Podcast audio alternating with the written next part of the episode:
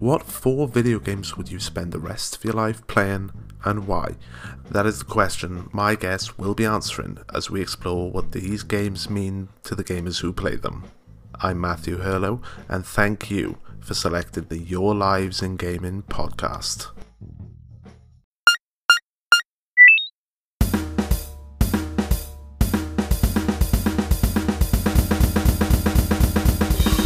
Your Lives in and welcome to the Your Lives in Gaming podcast. And this week is my favourite version of this podcast where we do a little bit of desert island gaming.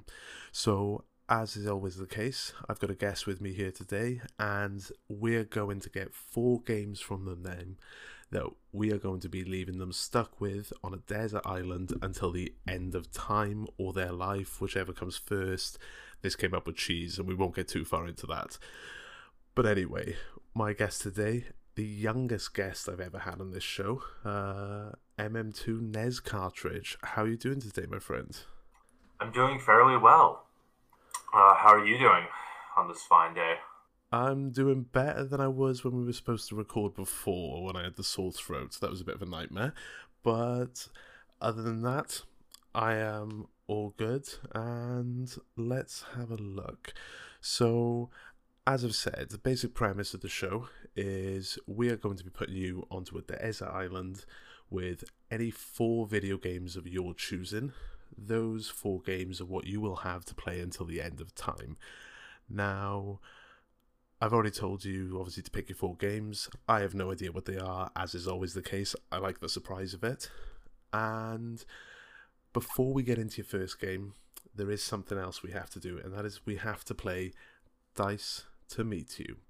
Now, Dice to Meet You is a fairly simple game.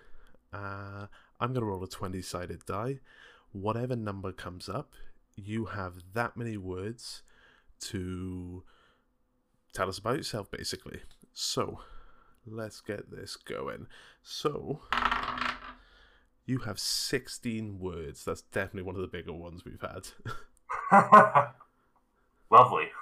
Now, just to let you know, you can do this as a running sentence, or you can just throw individual words out there and make it work however you need to. It's entirely up to you. Of course. Hi, I'm MM2 NES Cartridge. I speedrun Super Metroid, and I also sometimes stream A Link to the Past. Yeah, I think you've probably got it covered with that. Yeah, That's that's probably all you need to know about me. That was either 16 or 17, and to be honest, if you took an extra one, I'll allow it. Uh, Perfect. So, I mean, I don't want to ask too many questions before we get into it because the questions tend to have a nasty habit of leading into a game that you may or may not have picked. So, we won't mess around. We'll get straight into it. What is your first game?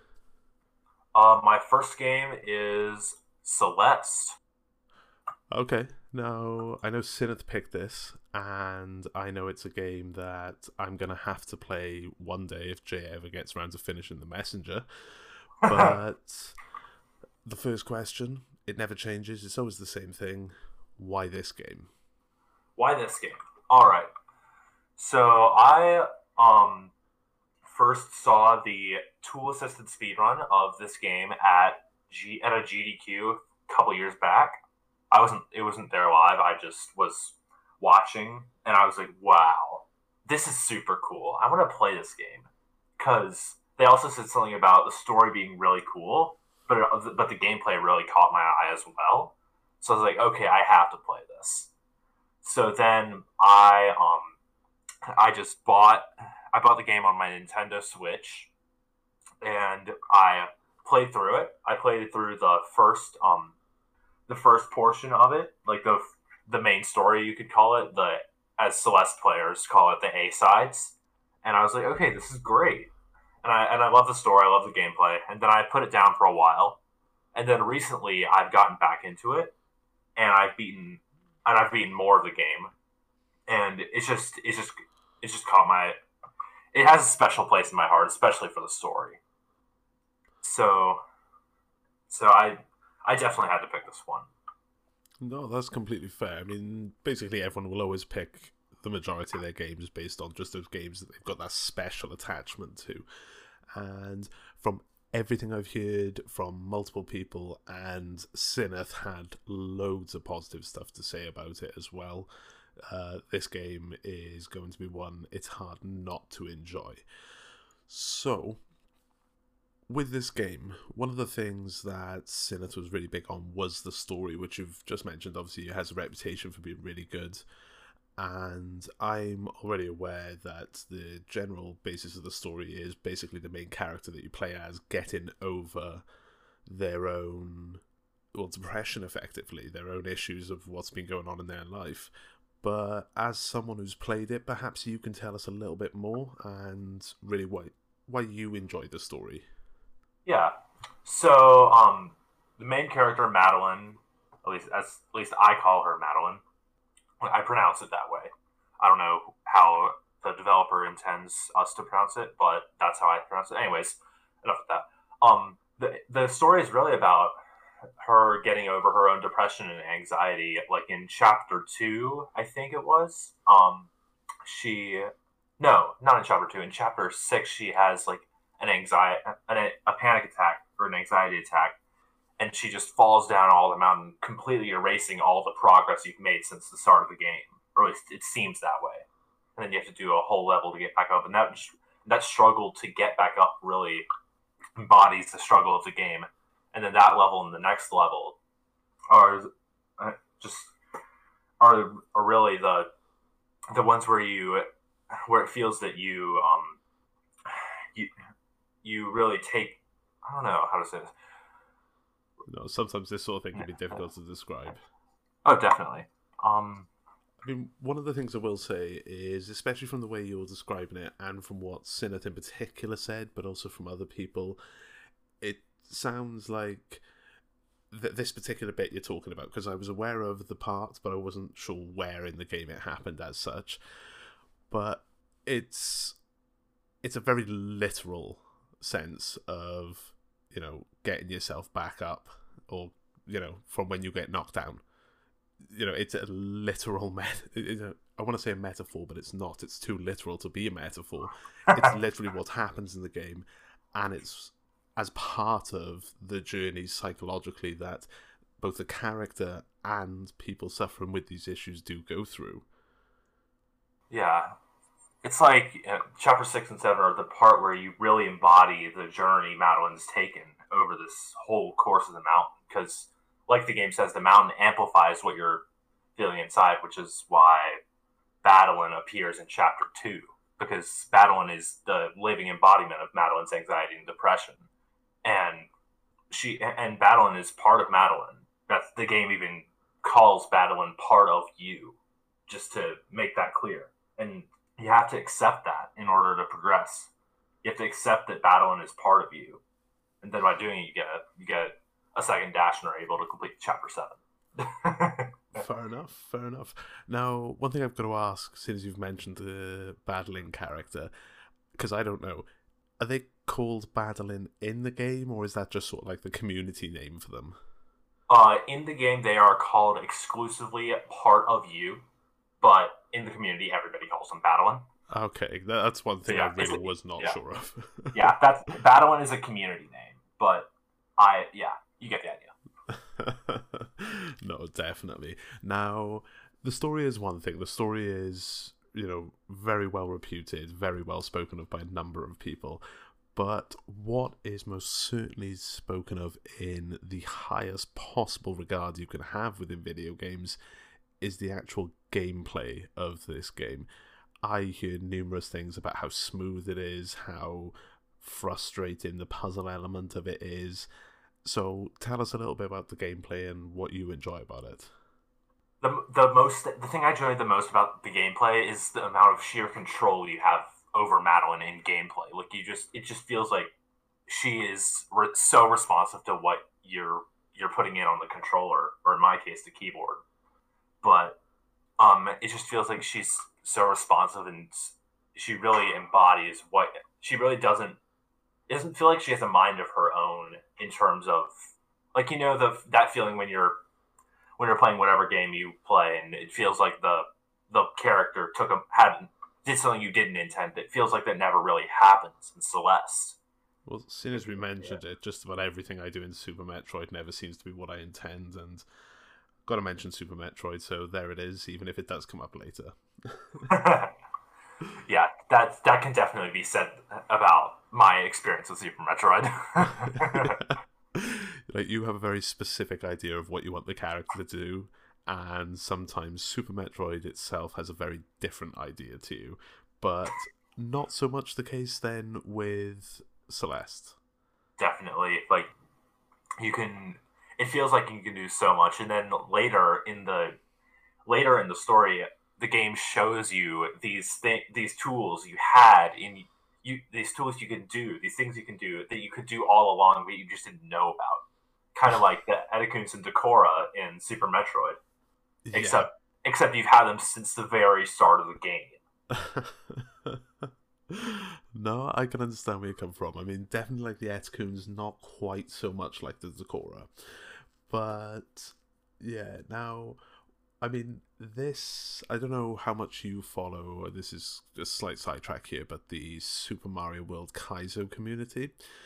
But there is a member of that community who is using ASM to build a Super Mario World Kaizo hack with the the basic premise being the abilities from Celeste brought into this hack through ASM. And there is a demo out which a number of the guys who I watch stream have played. And I the main thing I think is super cool is that this is the effect that Celeste has had. It's so well thought of, so well reputed throughout the video gaming community that hackers of a 25 plus year old game are writing code to give you the ability to do some of the things from Celeste in Mario. And for anyone who's played Super Mario World, it just sounds unreal. Anyone who's familiar with it, I mean, do you are you aware of this at all? Have you heard about this? I I, I think there was a uh, blind S- SMW Kaizo race at GDQ that featured something like that.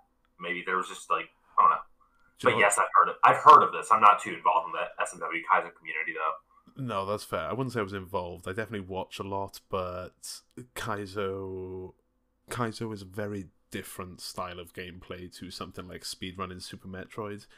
And I'm bad enough at Super Metroid as it is. I don't want to spoil that by, you know, going and doing uh trying to learn something else right now. But no, you might be right. Actually, I think the the demo is basically a single level, which I believe was played at a GDQ. So it would make sense that that's where you've seen it. But you know that that's just to be used as an example of how big this game is in terms of the effect it's had on the gaming industry. And I don't want to say it's given a sort of like a new com- you know it's like the new dawn of an indie revolution Uh, because there's a lot of games that have come out in previous years indie games that fall into the same sort of category but it's definitely a game that gave the indie developers a big bump in terms of popularity with the m- mainstream gaming community Yeah, you couldn't you couldn't understate the fact that this is an indie game that, yeah, I think it won some Game of the Year award as an indie game. That, that's crazy.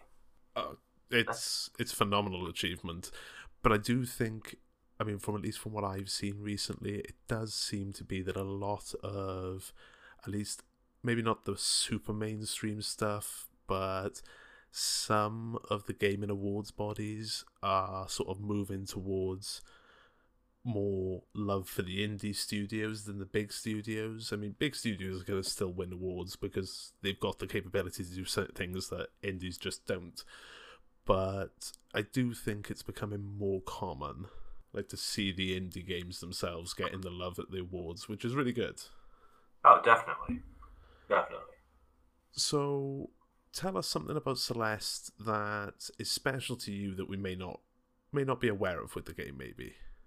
Well, I don't know. So for a while, um, before I have, well, I don't know. For a while, I had a Celeste profile picture, and that was because like that moment that I captured in my profile picture on Discord in Celeste, that moment was just that was it was crazy that that I felt like I had made it so far in that game.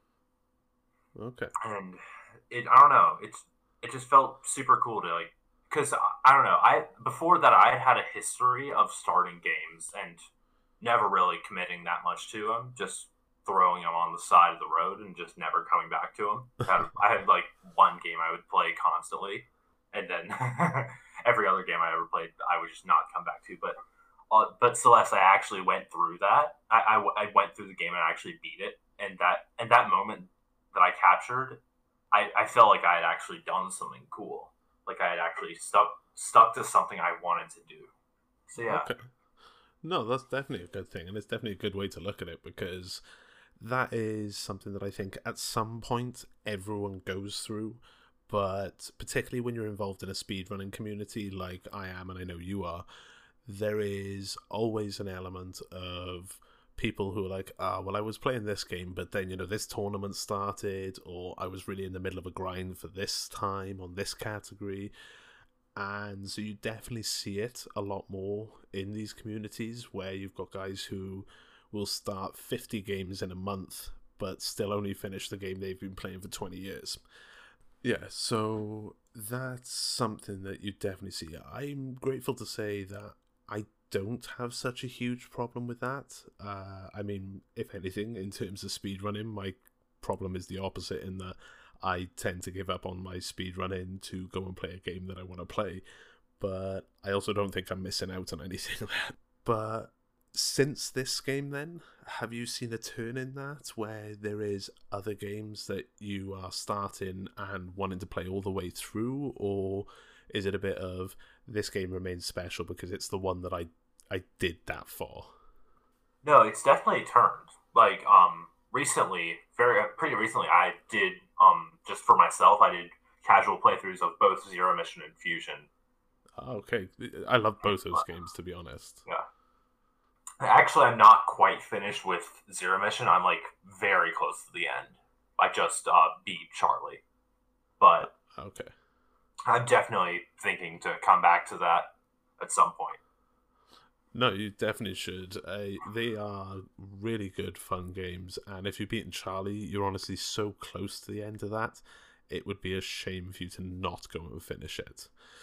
Um, but yeah, we'll gloss over Zero Mission for a second since you haven't finished it.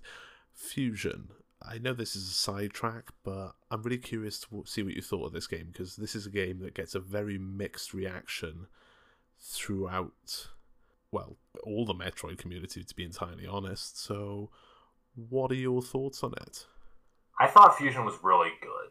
Like, they're all like people are always criticizing Fusion for its linearity, but I felt like that added to um to Fusion's being good in my eyes. Make sure the the controls weren't what I was used to since I come after playing a lot of Super Metroid, but I mean I got used to them. I played through the game. I really liked the interactions with Adam and the fight with the SA-X and the Omega Metroid at the end because those fights the those fights in particular the SA-X fight took me a while to get through like a good a good long while but i mean it definitely felt like something i could do No, And yeah, I- they, yeah. they are tough. That that's one thing I will say about Metroid Fusion is what it loses in terms of like open world gameplay, if you will. It most certainly makes up for in cranking up the difficulty. It's it really brings back that sort of like, can I do this element from the original game? Have you played the original game to ask? um i played a bit of metroid 1 i it was one of those games i played before celeste i thought of returning to it i did like i played like five minutes of metroid 1 a, a couple like weeks ago but and I, I think i made it fairly far for five minutes but i haven't really gotten back gotten that into it mainly because i don't know where the heck i'm going Okay, that's fair. I mean, I will say I cannot blame anyone who tries Metroid 1 and chooses not to finish it. Uh, the original Metroid is it's a great game. It set the basic standard for an entire genre of games, but it is hard to go back to after basically playing any other game in the Metroidvania genre because quality of life just not exist in that game. it just does not. Uh, and I think, to be honest, that's one of the few reasons why I. It's one of the rare occasions where I would recommend Zero Mission, the remake, over the original, uh, if you just want to play the game and experience it. Yeah. So, let's go back to Celeste for a second because we we could talk about Metroid stuff all day. I always could, but one of the things I'm curious about with Celeste then is have you ever speedrun it or just the casual playthrough was enough for you? I attempted one 80% run. I think I got like an hour 45, but I haven't really like made it.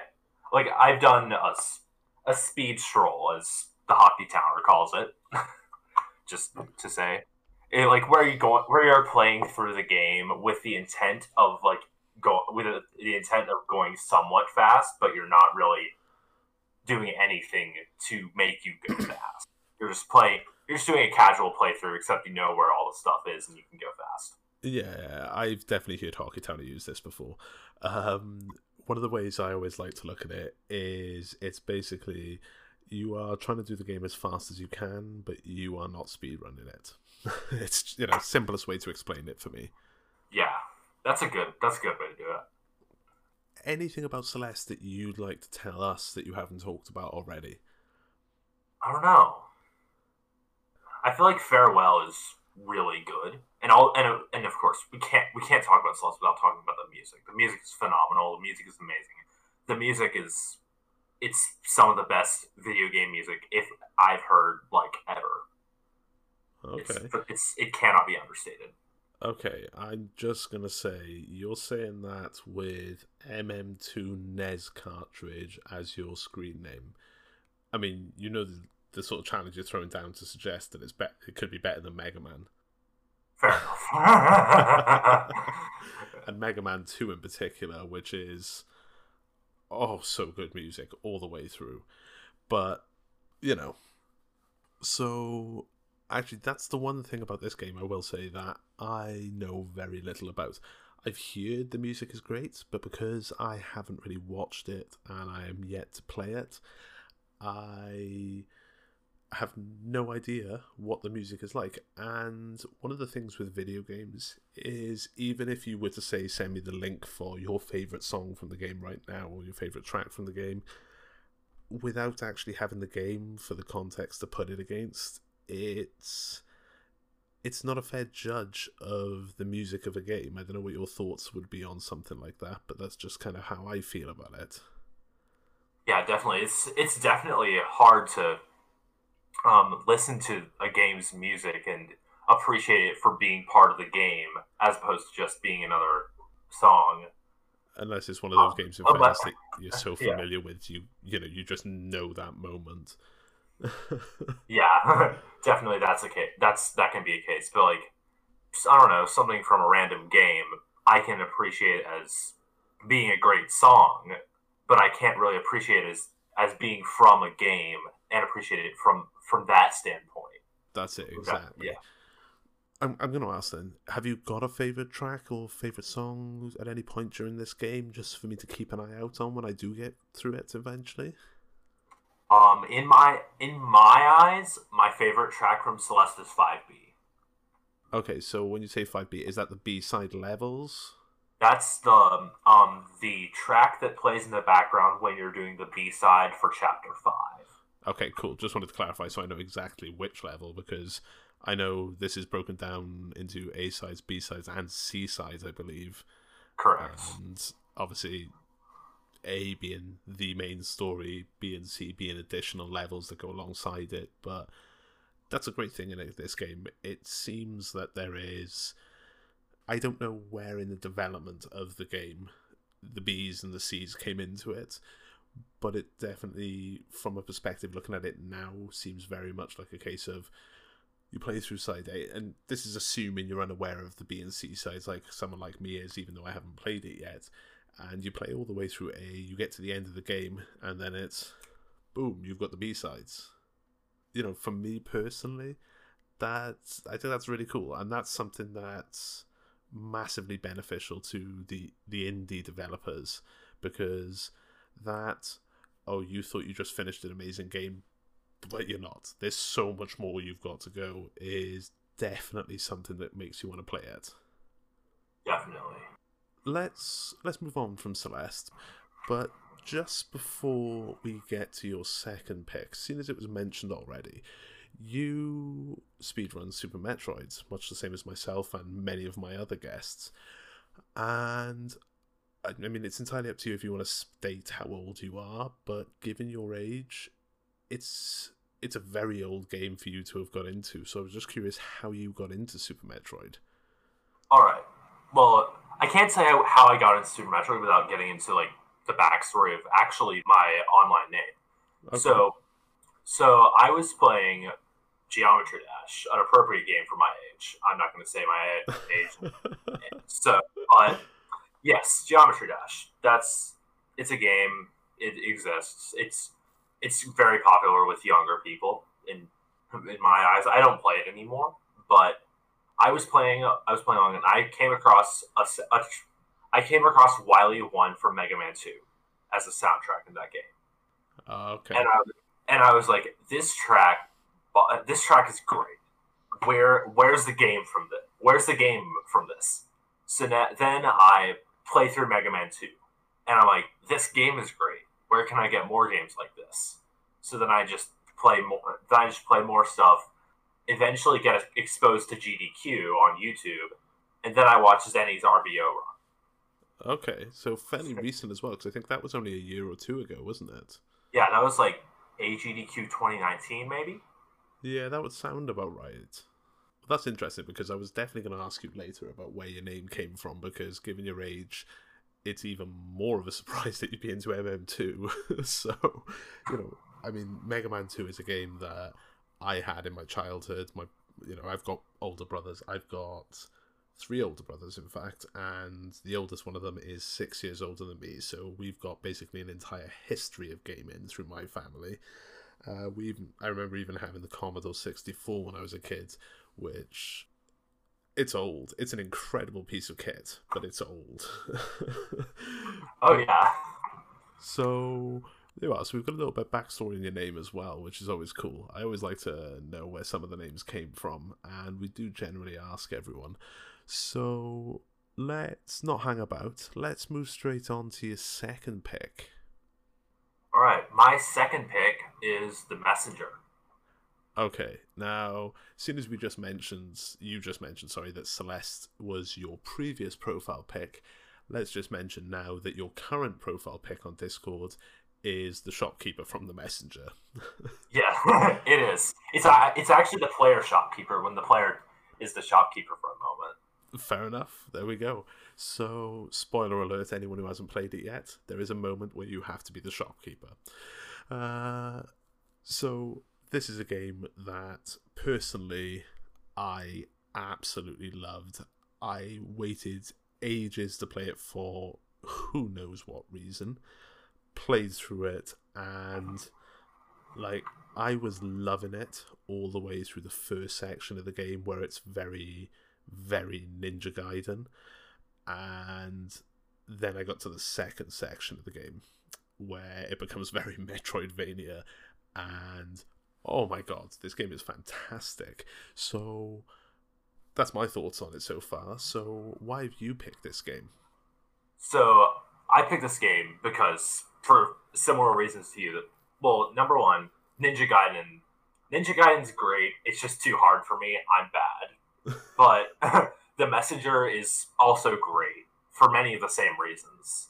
It like the gameplay is so fluid, and oh, the sound, the sound, the sound, the music is great, and the story and the dialogue and the characters are just just amazing and hilarious. Shopkeeper dialogue and Quarble dia- dialogue was all hilarious. I laughed so much when I was playing through. no, the shopkeeper was definitely very funny. Now, I'm just going to sidetrack us a little bit here. You mentioned Ninja Gaiden being incredibly, un- you know, incredibly difficult. Uh, are you aware of actually how unfair it is at the end of the game? I've watched Arcus speedrun it a lot. Okay, I, I don't know. I'm assuming it's happened to him because it's that sort of game.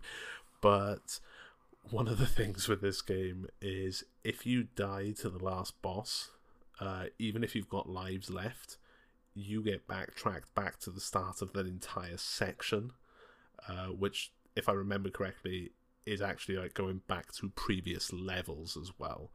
So, yeah, this game is about as brutally unfair as you can get.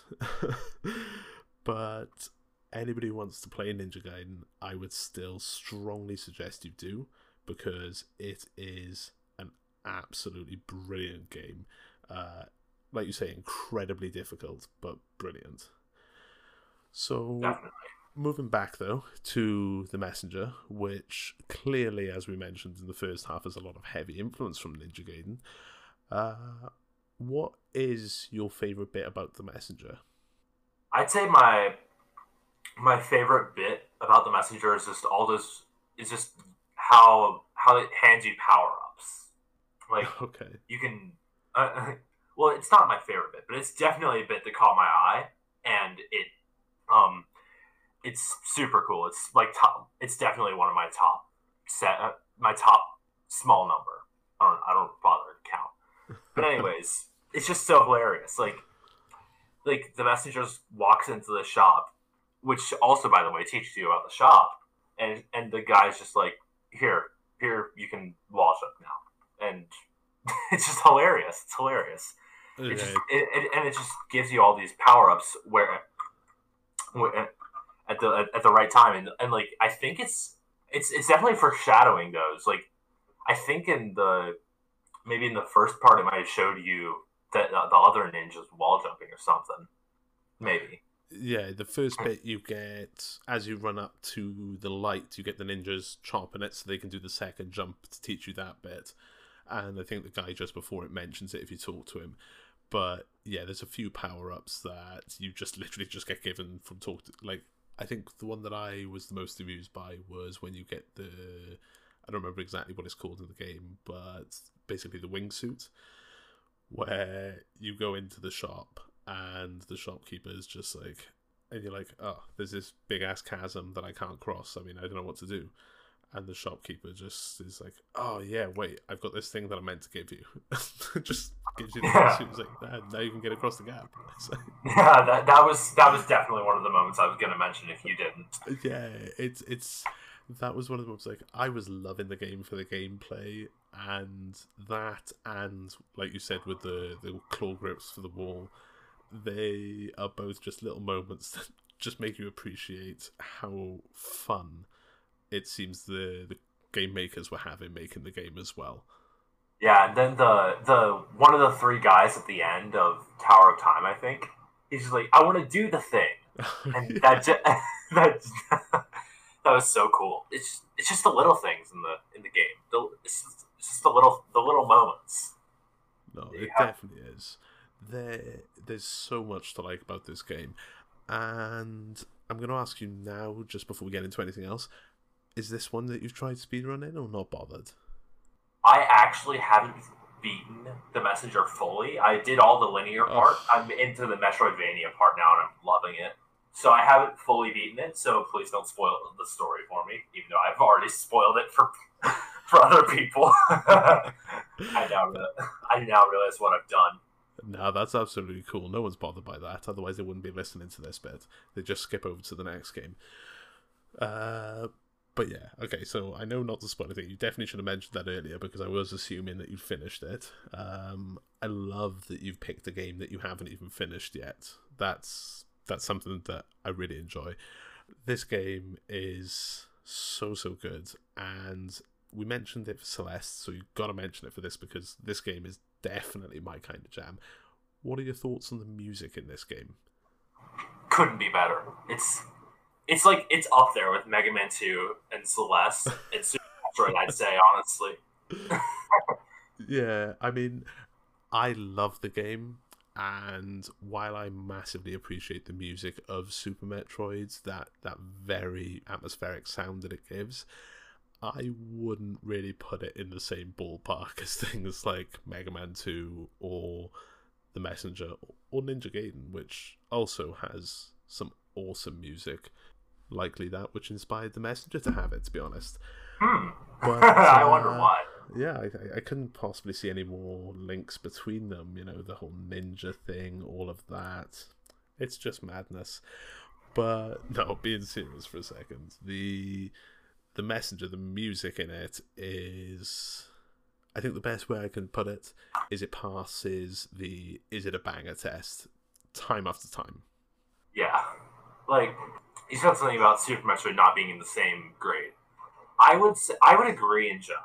Most songs in Super Metroid don't don't really put make it up there. Like there are one or two songs that are just gorgeous for me. In particular, the the front half of Maridia and Ridley's theme.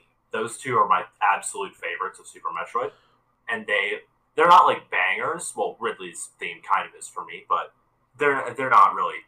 They're, they're kind of up there, but everything else just is a, is a tier below, in my opinion.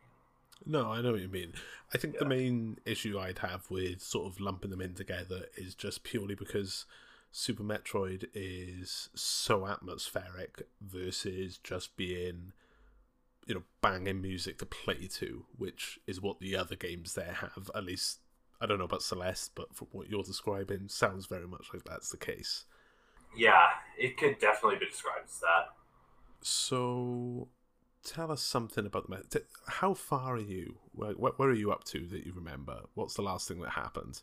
Uh, I got another n- music note. I think I've got like, um, I've obtained like two or three. Okay, so you're about halfway through the second section, effectively. Uh, so, what did you think of the switch from the very linear Ninja Gaiden style into what is quite literally a Metroidvania?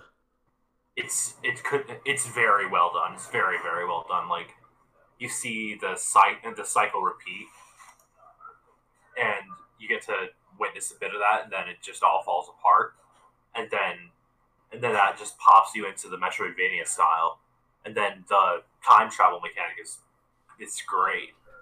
The time travel mechanic is very cool, in fairness. Very simple, very well executed, and the switch between 8 bit and 16 bit is fantastic.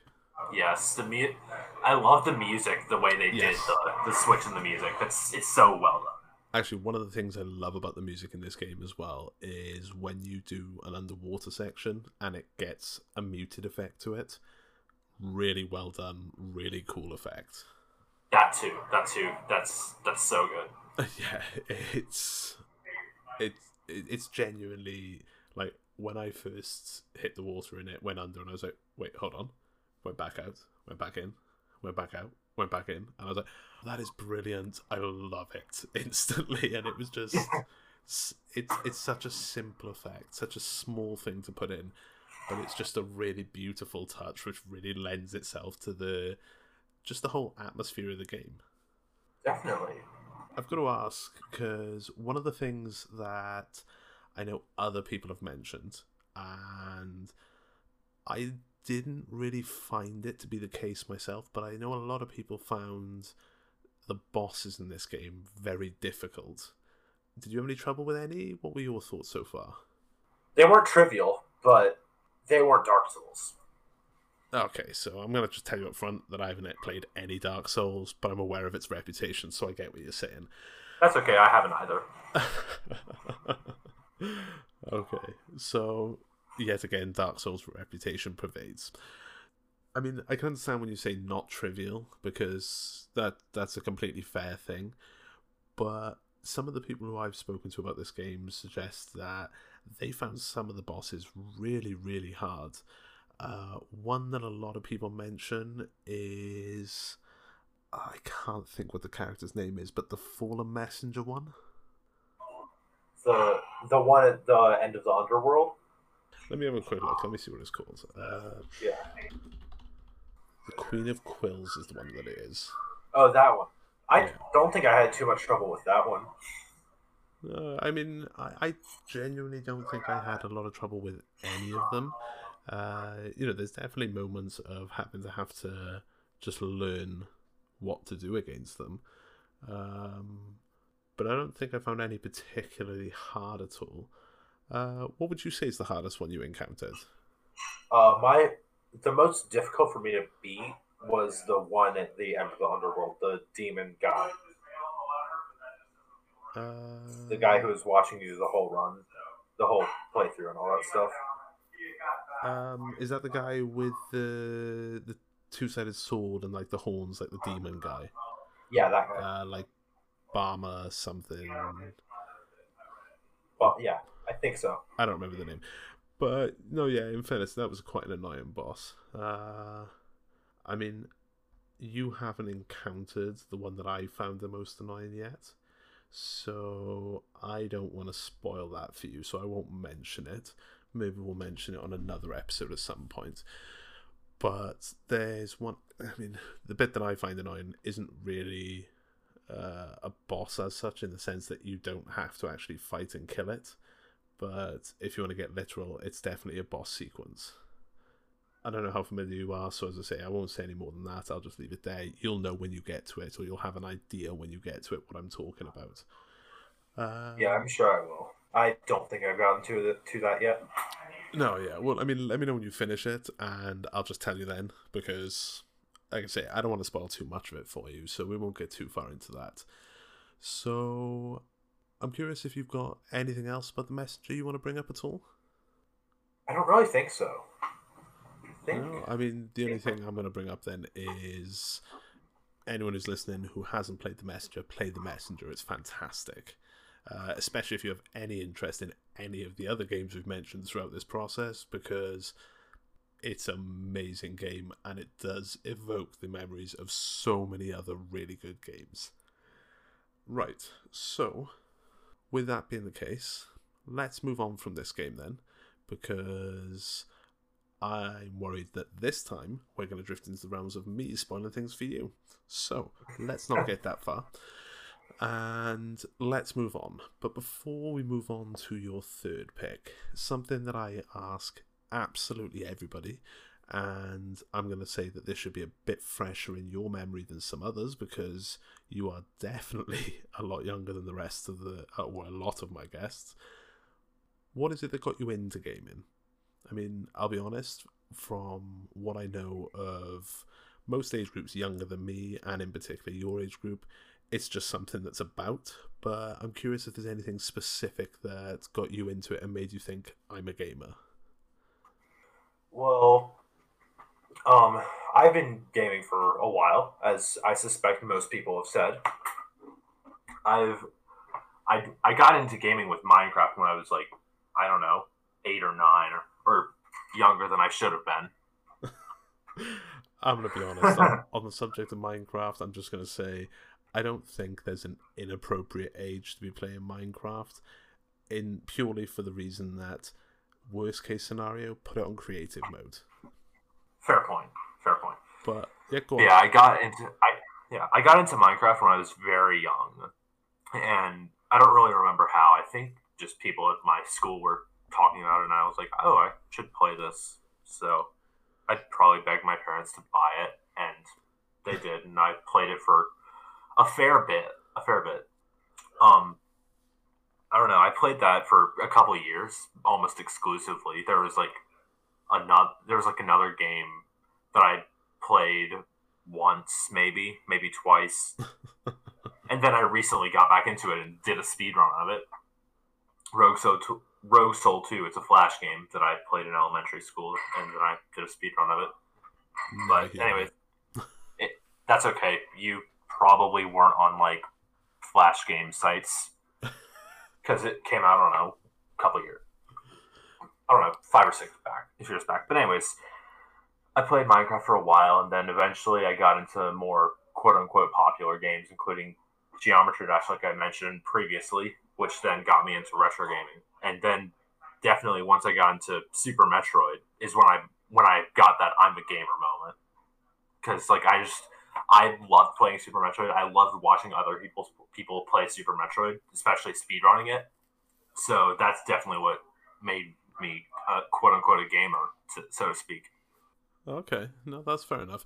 Now, I will just say that when you said a more quote unquote popular game, I'm just like, really?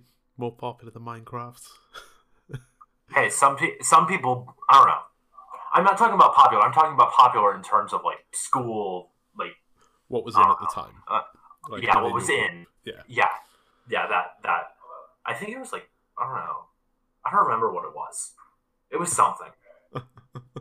Probably some like no, phone game or something. No, I mean my my personal experience of Minecraft.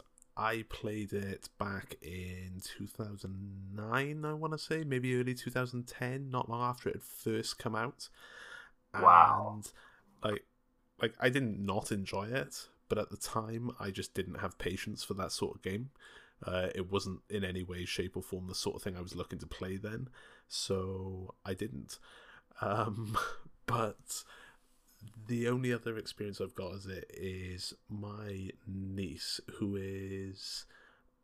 Uh, I, I don't know how old she is, I'll be honest. I'm really bad with ages of children. Uh, I know how old my child is. like, that's the bit that matters. Um, but yeah, my niece, it was definitely a few years ago, uh, possibly early teens. I don't remember, as I say, exactly how old she is. But she is basically for Christmas given an Xbox One. She gets she wants Minecraft with it. She's been asking for it for months and months because that's what all the kids are playing, and she basically does nothing but play Minecraft for I don't know, six months to a year before she discovers The Sims and then gets into The Sims instead, and now goes on back and forth between the two of them. But that's that's like literally the extent of my actual play in Minecraft. But Minecraft is the sort of game that is impossible to avoid and impossible to ignore if you're in any way into gaming. Like everyone knows about it, you will always hear about it. It is just one of those games and to be honest, it is pretty cool game. Some of the stuff that's been done with that game, like in the creative mode, like with people building stuff, that alone is some incredible work. I mean, some might argue it's a waste of time, but they're not gamers, and you know that because they thought playing a game was a waste of time. but I mean, some people would call them parents. Like, I, I know at some point I'm going to have to tell my child that he's wasting too much time playing video games. And that's going to be such a hypocritical moment in my life because if playing video games is in any way, shape, or form a waste of time, I am a master of wasting time. But that's enough about me. Let's move on. So, as we, you know, we've we've had two great games so far in both the Celeste and the Messenger, and I'm I'm curious to see what we're gonna get. So let's go straight on to your third game, please. All right, third game, Mega Man Two, for the Nintendo Entertainment System. Okay, now as I mentioned earlier, a game that I grew up with had, for as long as I can remember, absolutely love. Tunes are bangers all the way through. So I've just got to ask because there's so many things it could actually be, and I mean that very literally with this game. What? Why this game? Why this game? Because it was the first retro game, first retro game. I call retro like before 2005, really, like before the GBA era was over and PS1. Oh, okay. That's that's my thoughts. But anyways, thanks for making me feel old. Move on. You're welcome. yeah, we all, we all knew I was gonna do that at some point. I'm young. I had to do it. But anyways, it was the first re- kids these days. Anyways, it was the first retro game I played. It's what got me into everything else I play, and I go back and play it a lot. Like I don't, I don't have the. I'm not gonna speedrun it. I tried. I don't like speedrunning it. I just like playing and beating the game and then moving on. But it's it's definitely a nostalgic experience when I replay it. No, for me. I can completely understand that, especially that bit that you just said about uh, trying to speedrun it, and it's just not a game for you to speedrun because Mega Man 2 in particular is a game that I have also experienced that exact thing with. Uh, because it's a game, like I say, I grew up with. I absolutely love this game, and much like yourself, I gave speedrunning it a try and decided yeah, that's not for me. Uh, but I'm still just going to enjoy playing the hell out of this game because how can you not? It's such a good game. And as we mentioned, nearly every tune in this game is a banger. So I've got to ask, I don't remember specifically whether it's Wily 1 or Wily 2 that is 2, sorry, that is generally reported to be or favored to be the best track in the game. But what's your best track in the game? My favorite track in the game, probably Wily One.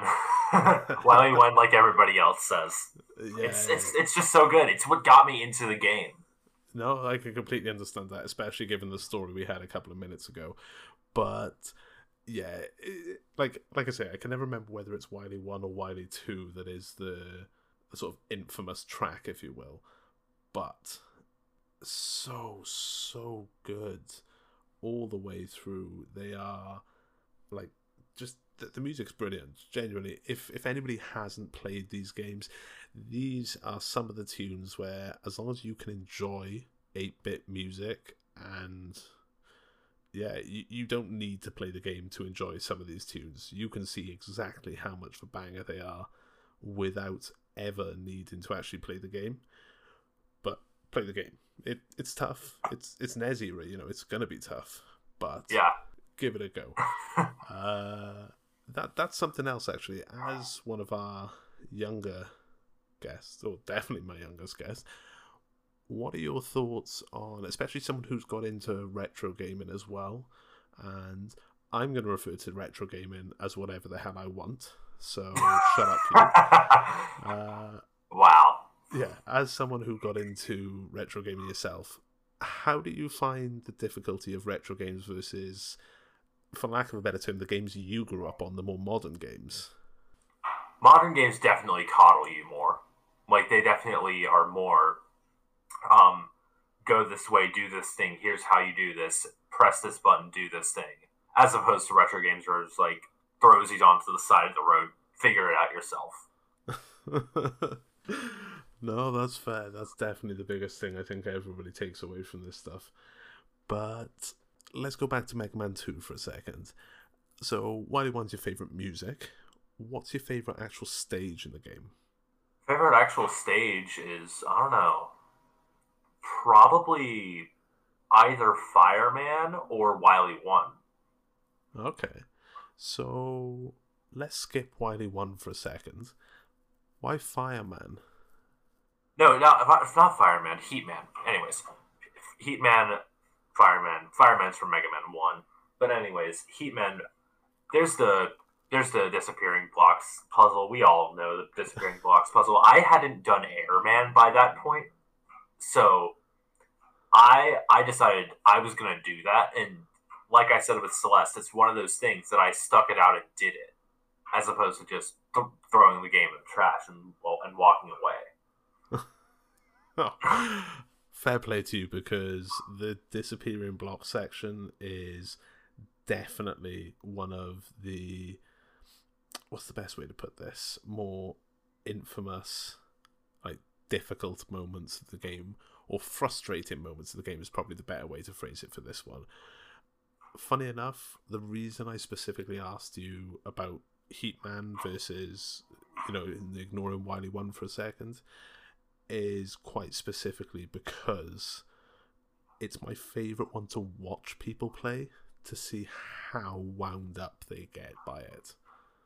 So yeah, uh, but let's go on to Wily One. Why Wily One then? Apart from the fact that it's quite possibly a masterpiece of a level. Yeah, well, obviously number one, music's great. Music is fantastic.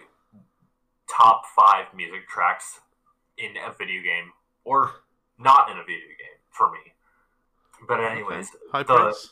yeah, the the final section where it has you platforming on um one tile blocks, and then it has the dragon just appear from from behind you, which is something I got to in the messenger, by the way. in in in in, in the cloud stage. That would, which which in, when I was playing the messenger, I was like, wow, that because I thought back to Wily One, and I was like, wow, that's that's such a reference.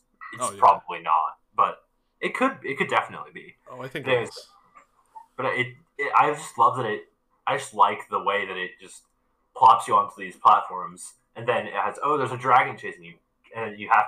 It's kind of like a it's like a forced speed run, like kind to some extent it's forced speed run. Okay, no, I see what you're saying. I mean, most people, especially, uh, I guess what I'm going to have to refer to as old gamers, would refer to as an auto scroller to a degree. But yeah, I know exactly what you're saying. You definitely have to keep pace, and you have to keep a high pace with that level. And I'm just going to say, I am extremely confident in saying that the way it's set up in the messenger is specifically a reference to MM2. And the main reason for that is if you are someone who has played a lot of old NES and SNES games, there is a lot of references throughout the entirety of the messenger to other games. And I think a lot of them, there's probably loads that I've missed because there's games that I haven't played. But there's a lot that, if you haven't played the game, you won't pick up on them. But there is a lot of references in there and great to see Mega Man 2 get a, li- a little bit in on that because what a game. Just genuinely, what a fantastic game Mega Man 2 is.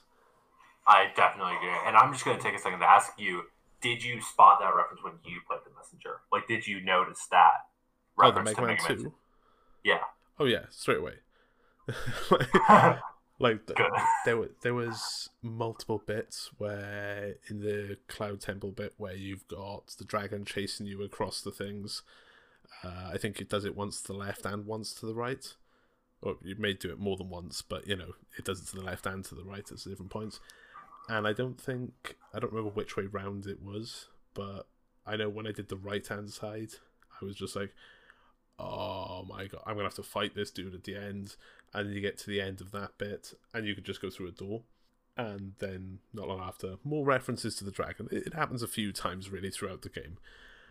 Uh but yeah, no, there is, like I say, there's a lot of references to other games, and I'd say that you've got to be seriously, seriously hardcore gamer to pick up on all of them.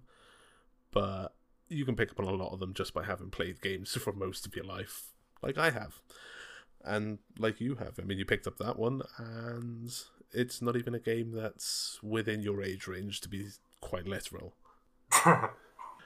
But, yeah.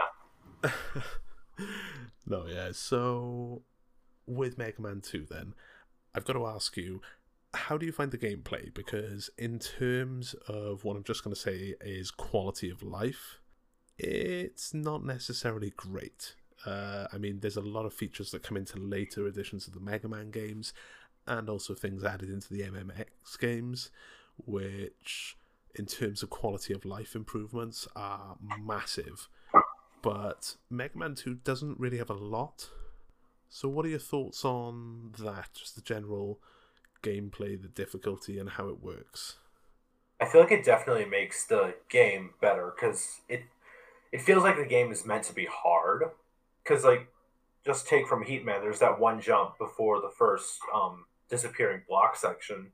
That's just it looks easy. It looks so easy, but it's just it's so it's so annoying because it's it's hard to control your jumps. There is it- another one on yeah. that stage. I, uh, I don't remember exactly where in the stage, but you know when you've got the pillars and you've got to climb them, and there's the little enemies that spawn out the holes in the background. Yeah, There's Like, one the of those where there's a jump just after a really tall one, but there's almost always an enemy that's in your way. And if you don't know how to deal with it, I can only imagine how frustrating it must be for people. definitely. That was definitely one of the things I struggled with when I when I played that for the when I played Mega Man Two for the first time. No, yeah, I can understand. It is it is not a kind game. But one of the things about it is I never feel like it's trying like you never feel like the game's trying to cheat you. It's being slap you in the face difficult, but it never feels like now hold on, that's completely different to how you set the standard for already, if you know what I mean. Yeah, like there's no real just bullshit stuff. It's just all you're. It's all just this game's hard. Get over it. Actually, in fairness, there is now that I think about it in in Heatman, in the disappearing block section, there is one particular bit that is a little bit of a oh you bastard you trolled me Oh yeah, that. Oh that one. That with, one. with the extra life Yes, that one. That Yeah. moment, and then the the one where it goes up, and then it just has the big drop, the big drop into the into the acid or yes whatever. yeah.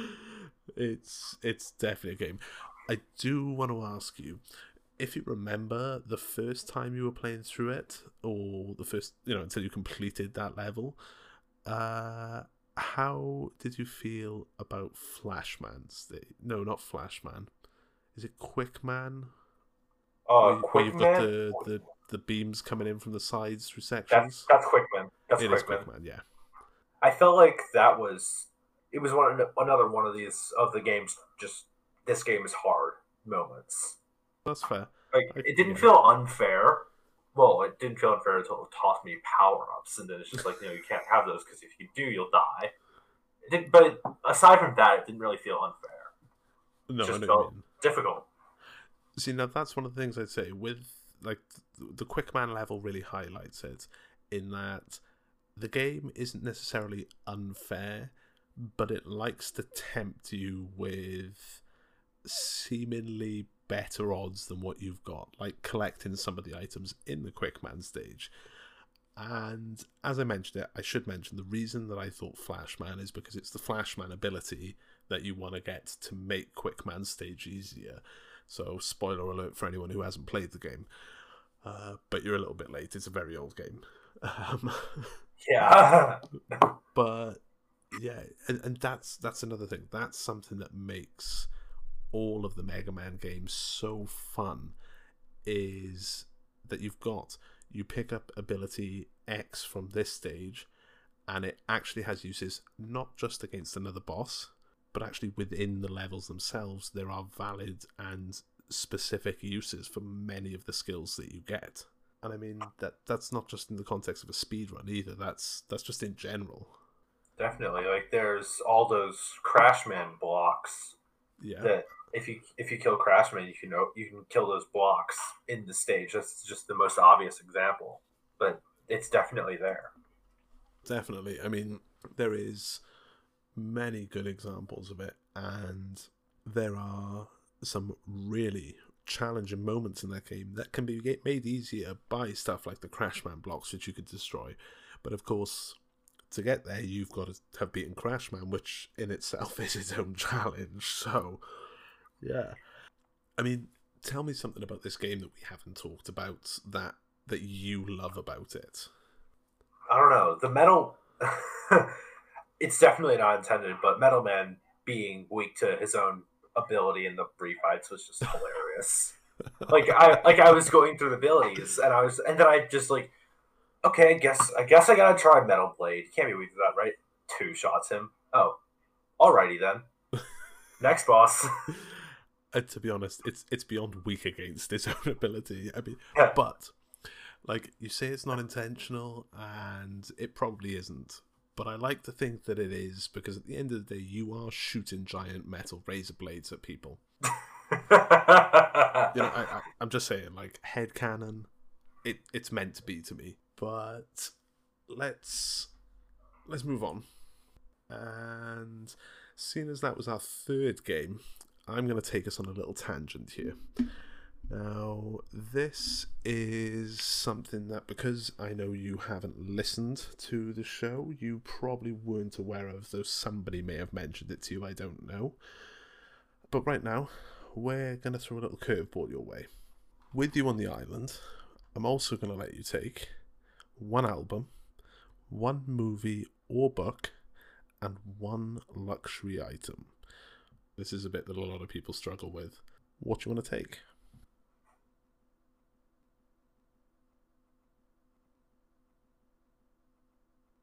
So, I mean, I tend to think it's easiest to get an answer if you focus on one part of it. So, let's just start off with your album. Not that it's the easiest place to start by any stretch of the imagination. Yeah. I mean, you could say luxury item, the keyboard. The keyboard that I play literally every retro game on. I mean, if if, that, if Yeah. you want to take your specific keyboard as your luxury item, you are most certainly welcome to. Of course. Of course. I couldn't I couldn't imagine another I couldn't imagine another way. I mean, there we go. There we uh, go. That's that's your luxury item covered, and that was probably the quickest luxury item answer we've had on the entirety of this show. It falls into a very similar vein to what other, a few others. Like somebody picked headphones because they want to have a particularly you know nice set of headphones, and I've got to mention it. Tracy M wanted to take her cats because she just just wanted to have her cats, and that's cool. But you've picked a keyboard. Like you didn't even pick like the top flight keyboard that you could get. You want your keyboard. Of course I do. I I don't know. It feels like it's part of my identity as as a Super Metroid speedrunner. I'm the guy who plays the game on the keyboard. I'm not the guy. I'm one of the guys. But Uh, yeah, there's a few guys, yeah. but no, you. I think you're definitely one of the more prominent of the current guys who's still playing that play with it. One thing with that, do you play anything with a controller?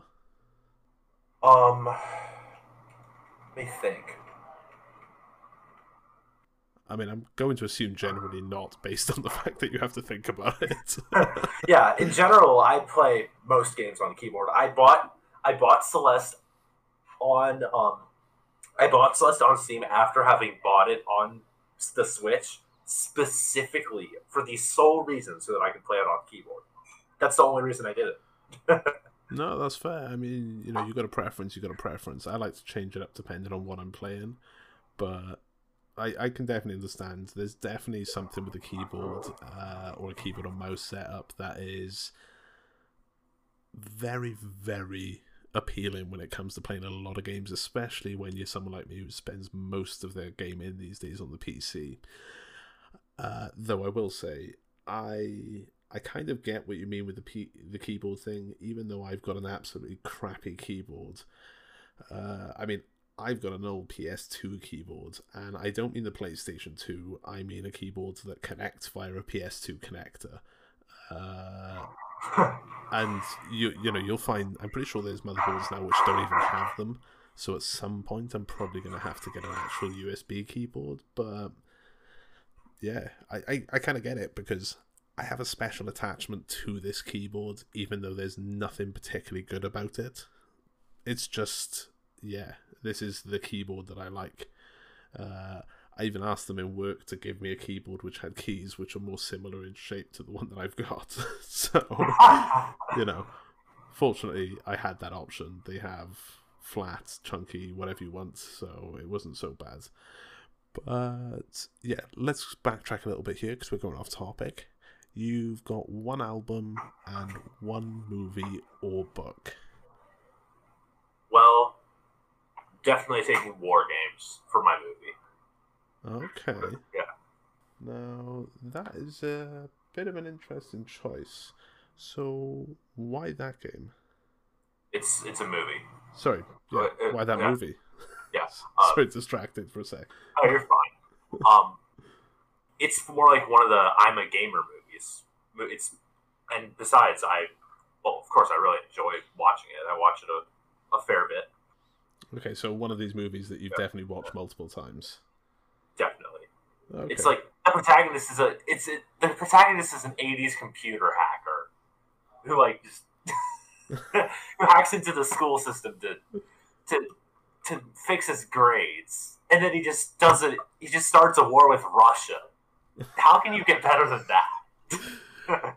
in fairness, it is pretty, pretty much the perfect summation of I, I don't even know what 80s kids sci-fi computer tech type stuff in movies. I don't know how to describe it. I don't know what genre you'd put it as, but yeah, it just fits the mold almost perfectly. Um, now that movie is in fact older than I am, so I'm curious how you came across it. My dad showed it.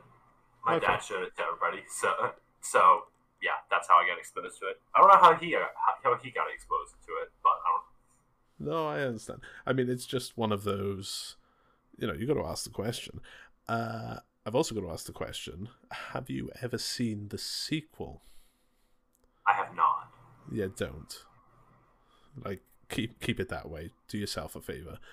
It was like 25, 30 years later on the release, and it was like direct to video, so you can only imagine how bad it actually is. that's like I don't know. I wouldn't say that's like the Matrix Two because the Matrix Two isn't bad. It's just confusing as all hell. Ah, look, we're not going to talk about the Matrix films. I'm not doing it. Okay, I'm fine with that. no, it's just it's one of those series that if you want to pick it as one of your movies, we can de- or as a movie, you can have a discussion about it. But otherwise, I'm going to avoid it because people get really pissy about these movies, and I don't get it. They, like, none of them are terrible movies. There's definitely a massive sidestep in terms of effective world building and storytelling from the first movie to the second. But the idea that the second movie is terrible is far too common for my liking to make any sense. But anyway, that's enough about The Matrix 2. So we've got a luxury item and a movie out of you. By the way, minus points for not picking a book. And we just need one album. I will have you know I read books way more than I watch movies. Oh, I, I never said you didn't. Yeah. I'm just saying Okay. minus points for not picking a book. That's what I'm going to Sure. say. I like the way you think. like to be honest, these days I probably watch more movies than I read books, or at least finish books. Uh, but I don't really watch a lot of movies either, so yeah. But I'm always going to love books a lot more than what I do th- think about movies, even if there's definitely periods in my life where I've been a bit of a cinephile. But stop distracting from the point and give us one album, please. I'm not the guy who listens to albums. Okay. Uh, I mean, what would you say is the album you've listened to the most then, just in general? I mean, if you could count a video game soundtrack as kind of an album, If there's enough music in it to make up a soundtrack that could make up an album of music, yeah, why not? I'd honestly probably say the Messenger soundtrack. Yeah, that is a banging soundtrack. I couldn't blame you for that. Do you know what? I mean, I don't know how into sort of like metal music and power metal and any of the million billion possible different iterations of metal you're into, but there is a lot of metal covers of video game music, and some of them are very, very good. Some of them are just bang average, but some of them are very, very good. And I can't honestly say I've picked out any from the Messenger, but there is a particular Ninja Gaiden one which I think I probably find and send a link to to show you if you haven't seen it already uh, or heard it already, which just because of the influence, you'll get Messenger vibes off it straight away. So I'll see if I can find that and send it over to you later. But there we go. We'll take the Messenger soundtrack as your album. I'm willing to do that. And just before we do move on to your final game, something else I want to ask you. Are there any games coming up that have got you particularly excited at the moment? I mean, we've had a lot of announcements recently for different stuff. And is there anything that stands out to you that makes you think, I want that? I don't know. I haven't been too excited with all the stuff. There's probably something that I'm forgetting of, forgetting about. Oh, fair enough. I'm I'm going to ask the question because most of the Super Metroid guys or the Metroid guys that you speak to uh, are all waiting on Metroid Prime 4. So, have you played the original trilogy and are you in any way excited about 4 outside of the fact that it's a Metroid game that you're looking forward to trying? I mean, I'm definitely looking forward to trying it. I ha- I'm actually trying to. I'm try- I'm trying to play the first three, um, at least the first one, um, sometime soon, hopefully. But I haven't played it yet. But I definitely want to play it. I put it off for a while just because I haven't been really interested in it. But I've definitely seen a lot of people who play SM play Prime, play Prime, Prime games. So I, I'm I figure I figure I may as well give it a go. No, that's fair. I mean, I, I definitely suggest giving it a go. It is going to be very different experience to you from playing any of the 2D ver- games, but I would definitely say it's worth giving it a go because one of the things that I think is great to experience, and especially especially obvious with Metroid Prime One, is how good of a job the is it Retro Studios I think that made it how good of a job they've done at making the game feel like it's about exploring, not about going round and shooting people. Obviously, you've still got that element to it, but you should definitely give it a go to experience how effective they are at making it about the exploration. But yeah, definitely give it a go. Check it out because it is worth it. May not be for you. There's plenty of people who it's not for but give it a go. I definitely would recommend it, especially as you're a fan of the Metroid series so far, anyway. Right. Yeah, yeah. So, let's get into it then. What is your fourth and final pick? you already know Super Metroid. Well, in fairness, I didn't know. This is one of the reasons why I don't like to know, because I speak to so many from the Super Metroid community in general, the speedrunning community in general, that I don't like to know because I like to get surprised by whether you're going to pick Super Metroid or not. So, I mean, I can understand it. Uh, I'm not overly surprised that you picked it, but I am definitely curious to know why Super Metroid. why why Super Metroid? It's it's honestly one of the best. It's definitely top two games I've played ever. It's it feels like there's so many ways to play it. You could never get bored with it. There, like just take a look at the number of categories on speedrun.com for Super Metroid. Like it's there's so many different categories. There's so many ways to play the game. You you can't run out. No, that's fair. And I mean, in, in terms of talking about it in terms of options, in terms of speedrun categories like that, there is also, I can say for a fact, and I'm sure you're aware of it at this point, there is a number of categories and different variations which have been suggested, which basically haven't been included on the board purely because either A, not enough people want to run them, or B, and this is specifically what I was thinking of when I came out with this example, there's not enough of a difference in terms of routing or strategy to already existing categories, even though you have a specifically different objective, which does occur in some categories.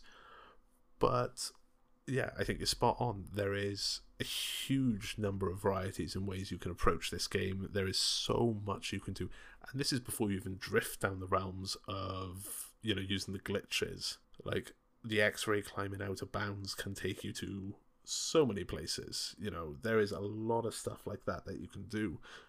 It's a pretty incredible game, and I'm going to stand by. It's the greatest game ever made.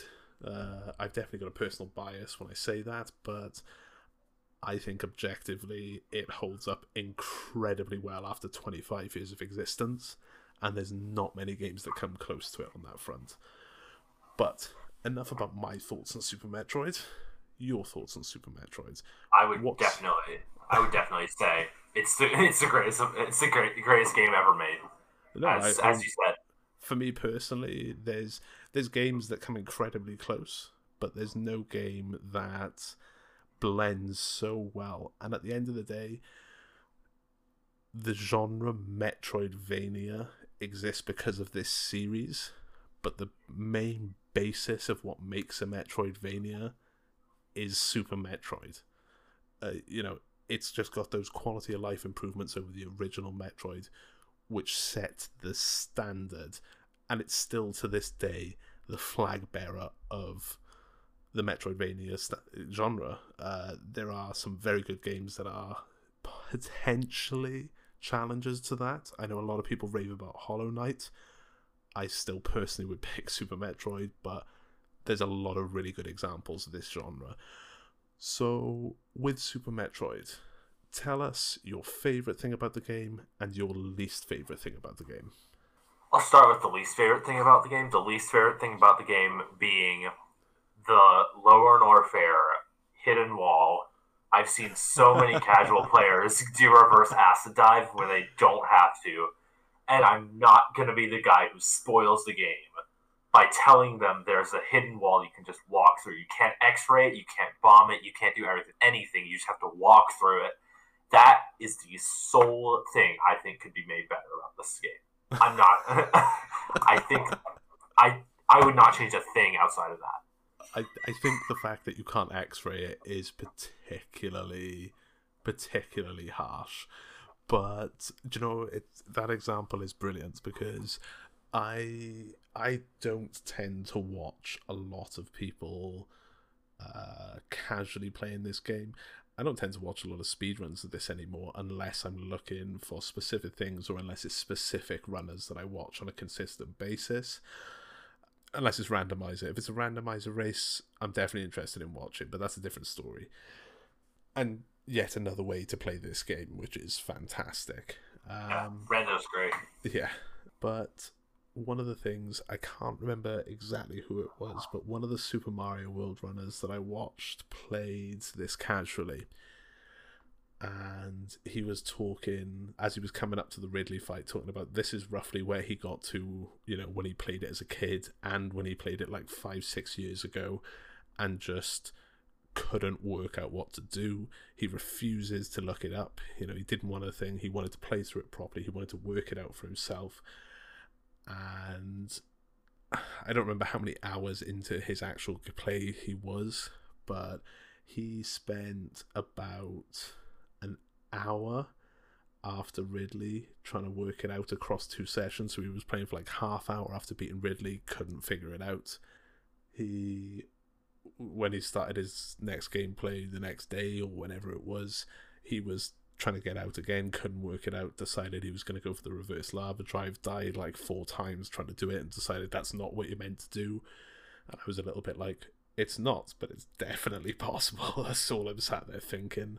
And when he accidentally discovered where he was meant to go, the the look of pure rage on his face and he instantly was just like, I'm gonna be back in a couple of minutes. Like turned off his camera, mic went dead, and you just know he was borderline deciding whether he needed to smash his controller to smithereens or not. so, yeah, I, I completely understand your point with that bit. Uh, 100%, especially from a casual perspective, the worst part of the game. but the fact that that is the worst part of the game speaks wonders, speaks volumes about the game nope. as a whole. Yeah, definitely. And I think from a casual perspective, it's got a beautiful level of challenge and difficulty without becoming crazy unfair because you can go into something very underpowered without realizing it, end up killing yourself or dying as it should be the case, uh, like for example, the Phantoon fight is one. You could accidentally stumble into that, get absolutely brutalized trying to work out what you're supposed to do, but then because of the way this game is, you can go and look for other stuff. You know, you can go and find more upgrades to get more health, more ammo, better weapons, whatever it may be. Come back and beat the living shit out of Phantoon. So you know, from a casual perspective, that's one of the really, really cool things about the whole genre. But this game in particular is beautifully balanced, in my opinion, on that front. Definitely. And of course, you can do so many other things. Like, you can just walk into Lower Norfair like an RBO, half naked and dead already, and then just beat the living shit out of Ridley. Yeah, and you know that's the opposite end of the scale, isn't it? You can be at a point in this game where you are so good, you can reverse boss order, take consistent and constant damage on your way to that boss, beat the living hell out of him, and escape, all while still being alive. And don't get me wrong, while very challenging, it's not even the hardest part of that category. At least not in my opinion. Yes, it is. No, Yes, the, the hardest part of that category is the Draygon escape. Draygon Escapes. no, it's not. It, it is because I saw- still can't okay. do it. Drag, I will teach you after this. I will sit down with you and teach you. Hmm. that would require me running RBO. Okay, f- fair enough. I, I'm just I'm just saying, as the person who does Suitless Maridia and two player RBO, it's not that hard. Yeah, it's no. It, in fairness, I now wonder how much of my problems when I was doing that is down to the condition of the the silicon pads in my D pads because I know I showed you a picture not too long ago of one of the uh, carbon pads basically being entirely torn out of it just from 20 plus years of use on the controller. So I'm wondering how much of it is that and how much of it is just me being incompetent. But I guess I'll find it out at some point, but it won't be anytime soon. As much as I love this game, I'm not ready to start speedrunning it again right now. Fair enough. That's that's that's completely understandable. Yeah, I mean, though I will be at least trying to play through the qualifiers for the upcoming Speed Gaming Live randomer tournament, uh, randomizer tournament, but it's been a long time and I want to get back into the randomizer a little bit, so that's definitely something I'm going to look forward to. Not expecting it to go well, uh, not even sure I'm going to be able to make all of the times, but we're going to give it a go. Uh, Definitely, I will. I will definitely be there. Well, I look forward to seeing how this goes then. So, we obviously asked about your least favourite bit of the game. What's your favourite bit of the game then? My favorite bit of the game, um, my favorite bit of the game is just the walk to Ridley in Lower Norfair. Like you know what's coming, you know, like you remember, like you've seen the the Golden Four statues, you've seen that Ridley's there, you've killed everything else, and you know Ridley's down there somewhere, and you know what you have to do, and it's just, and then Lower Norfair music kicks in. You just sit back, you get screw attacked, and you just kill everything, and then you just find Ridley beat the shit out of him. Out of him, and it feels so good. It feels so good. Fair enough. No, I get that. Yeah. I mean, especially if you've gone far enough to have found plasma before you go down there, then you are definitely about to go and beat the shit out of him because though Ridley can most certainly present his own challenge and his his AI is absolutely incredible for the era. Uh, I think Ajda spoke about it a bit when I recorded with him, and he was he, he knew it about it in a lot more detail than me. So this is going to be very layman by comparison, but basically his tail and his body have separate AIs, and they are like the tail is affected by the body, but it's not affected by the body. it's sort of like, oh, okay, cool. Yeah. But it, it's when you think about this, this is an old 16-bit Super Nintendo game, and if uh, have a listen to the Ajda one because he he knows a lot more on the technical side of this than I do, but some of the like tricks and way that they coded this game to squeeze things into it is incredible and then you look at modern games and Call of Duty is what over 200 gig now. Probably. It's, it's it's wild what you can do with so little when you're forced to by the technology. It really is, and that's one of the incredible things about so much of the Super Nintendo. But Super Metroid is a phenomenal example of it. Definitely. And if we're talking if we're talking speedrunning wise, I would just say the the most satisfying thing to do is just the Metroid rooms when you get it all right, and you can just do them all in one go, and just execute them all perfectly. When I do that in practice, it feels so good. That's just my favorite thing to do. No, that's fair. The the Metroid rooms are definitely as a speedrunner, they're rooms that in theory are very, very easy, but in practice can be incredibly frustrating because why didn't that go right? Why didn't this go right? Like, how do I keep screwing this up? And you're never slow in them, but you're always too slow because you're speedrunning. yeah. you know, it's speedrunning brings a different element to gaming that I don't think is necessarily for everyone. And as much as I've enjoyed speedrunning that game, I know when I need a break from it and when I'm okay with it. Definitely. I guess I've got to ask with speedrunning it, was that just something you came to after seeing the run, or did you think I'm going to have to play through this casually first? How did that unfold for you? I hadn't even heard of Super Metroid before I saw Zenny's RBO run. I just saw the thumbnail, which is which by the way is of Samus leaving Ceres, and okay. I was like, oh, "This game looks cool." I watched the run. Whoa, you can do that! I have to play this. Plays it casually.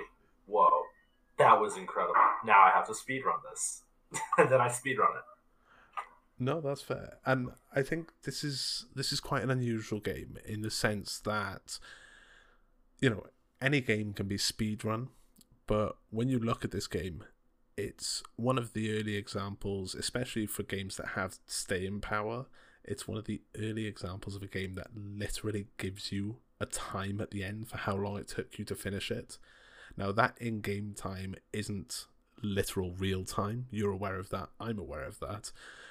But obviously, until people started real time tracking it, that in game time alone is like, well, hold on, I could do it faster than this and then I wonder if I can make it faster again. And it's literally a game built for speedrunning before speedrunning even existed. Yeah. So with this game, seeing as you played it casually, then you got into the speedrun, did you start with the any percent speedrun? Yes, I started with the any percent. I really, really, I started with the any percent, and then very soon after, I started. I got the, I did the hundred percent speedrun as well like I I did like um one or two completed runs of any percent, and then I learned Hundo because I don't know. It feels sucks. like what was that? I said it, you did it because any percent sucks. Not really. I just did it because like, yes, any percent sucks definitely, but I really did it because I wanted some other things to do. Like I didn't want to just be the, a one trick pony. I didn't want to be like I can only run any percent. No, I can understand that. Yeah, yeah. And I feel, and Hundo was one of the easiest categories for me to pick up because it's Hundo. You get everything. It's like yeah. once you're through Spiky Room of Death, the game is free. Yeah, I mean, there's there's a few sections in the game which can be a lot riskier than you might think, but generally speaking, the hundred percent speed run is about as safe as a Super Metroid speed run can get. You know, unless yeah. you want to include Ceres escape time. but you know, that's that's a whole different thing. That's more like a little challenge than an actual speed run, if you know what I mean. Yeah. But, I mean, this game does have like what, what like a forty or fifty percent speed run, uh, 40 for, 40 or fifty percent forfeit rate on SRL or something like that. Oh, that so crazy high. Yeah. yeah, it's it's one of those games, and any percent for this, like especially if you haven't, if you've played hundred percent, you'd know the difference. But the any percent run for this can be somewhat punishing. Uh, there's a lot of safety you can take, and a lot of safety you can take without losing that much time. But at the same time, this game on any percent can be brutally harsh and I've mentioned it before, and I know other people have mentioned it, and it's something that comes up.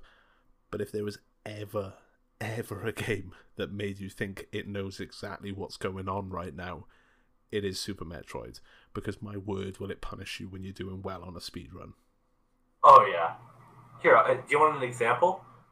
Please. I, I, I have an example. So I'm going along. I'm doing my 80%. I get the Phantoon. yeah, and we all know that's that's bad. Anyways, I do Phantoon. I take a bit too much damage. I I go just under health bomb. I get health bombed. I have no ammo coming out of Phantoon. Great. Then that screws up Attic, and I take so much damage in Attic. And then Bowling just screws me over too because I take too many hits, and then I'm dead in Maridia because that's that's just how this game is. That yeah, it's it's got such a massive knock-on effect. Like one little thing that goes wrong, like losing a little bit too much health against Phantoon, and then you've then got the entire exit of the wreck ship. You've got your way down through Red Tower. You've got your way into Maridia, where everything starts to go not necessarily wrong, but nothing is going as it should because you're already so far behind because of what happened in Phantoon. And in terms of speedrunning, that's a night like Phantoon is he, he is the breaker of runs in many cases. Whichever route you run for any percent, Phantoon can ruin it for you. And not just the patterns, which can lose you, I think, maybe 22 seconds from a slow soda, slow soda, a fast fast. You know, yeah. 20 plus seconds purely yeah. off the randomness of the game. And plus, it's just it's just such a hard fight. It feels more like a bullet hell fight than anything else because all the because all the flames deal 20 damage and they can all hit you. And there's also the sunrise surprise, which is where you get hit by all eight flames plus Phantoon for a total of 220 damage with Varia. How many it's, times have you been hit by the sunrise surprise? At least five in runs, and that, that's and it's it's almost always an instant run ever because you're just instantly dead. in in terms of any percent runs, I've only ever been hit by it once, and that was one of my first few runs. But that's primarily because I got hit by it once, and then was like, I'm never getting hit by that again. I refuse. it's just I go out of my way to avoid getting sunrise surprised. Understandable. so we had your favorite thing about the game. We had your least favorite thing about the game, and obviously we talked about your speed running it. I'm curious, what are you doing in terms of speed running it right now? What categories you running, or are, are you not really running anything specific? What's going on with that? I'm, so currently, I'm so currently I run a lot of co-op categories because I have I have two people I do co-op with, and we do we have times in basically every co-op category there is because it's it's just so much fun. Co-op is like one of my favorite things to do with SM. Okay, just to interrupt, sorry, but co-op is actually something we haven't talked about a lot on this podcast with this game. So I just want to give a little bit of an explanation of how this works. So there is this absolute legend of a gamer named Oste Havel. Uh, I'm not sure if I pronounced that right. It is Norwegian dude, and it means cheese grater or cheese slicer, I should say. Uh, but either way, Oste made the Multitroid platform, which is a web service which you can run through emulator or through an SD2SNES on the actual console, which basically allows you to connect your game to someone else's game and you share health, you share ammo, you share collections, you share bosses, you know, in game flags that get triggered. It's it's actually incredible when you think about it that a game that was specifically designed to only ever be single player and this one dude in Norway well in fairness there's two dudes uh Larern is the other one but I'm again, not 100% on the pronunciation, so sorry to both of those guys if I get it wrong. But the work they've done for Multitroid is pretty incredible. Uh, Oste Havel also, I don't know if you made it, but made what he calls Super Connectroid, where you play Super Metroid controlled with an Xbox Kinect controller. Wow. yeah. I had not heard of that second one, Super Connectroid or whatever it was. Yes. Uh, if you're not in his Discord, I can send you a link to it. Ask him if he's got any videos, or I'll see if I can find some videos. It is so cool. If you know Rosu, Rosu has actually played it at GDQ with him. So, like, not obviously on thing in one of the practice rooms. So yeah, but it's it's incredible, and Osterhovel doesn't even play Super Metroid that much. Like he's not like one of the hardcore speedrunners. He's not super heavily involved in the randomizer community. He's just someone who likes the game and likes to see what he can do with it. And now we have like 15 different categories based on that one thing he made. yes, yeah, quite literally. Uh, and I think at least two of them were added by me and my friends. Fair enough. Uh, I'm gonna guess that's uh, at least three player Mapo. Uh, I don't know what the other one would be though, but not important. So, co-op, as we were saying, runs through Multitroid, it's a web service, incredible piece of work. It can be a little bit glitchy at times, but at the end of the day, you're forcing the game to do something it was never designed to do. So, some slight problems are always going to be a possibility, but it's nothing that's going to stop you from having fun playing the game, which is the best bit about it. So, co op is something that I haven't personally done for a very long time. I mean, I mean, you should do it because there's the DPC this weekend. You should. You, I've already said this, but you and Jay should do it. Like, I wouldn't be against the idea, but as I've said, it's a matter of timing and availability.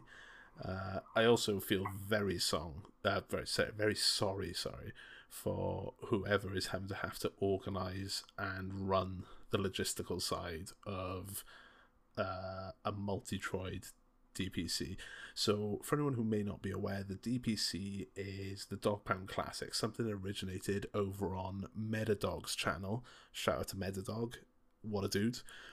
But basically, it is a handicapped race. And when Meta started it, it was always any percent.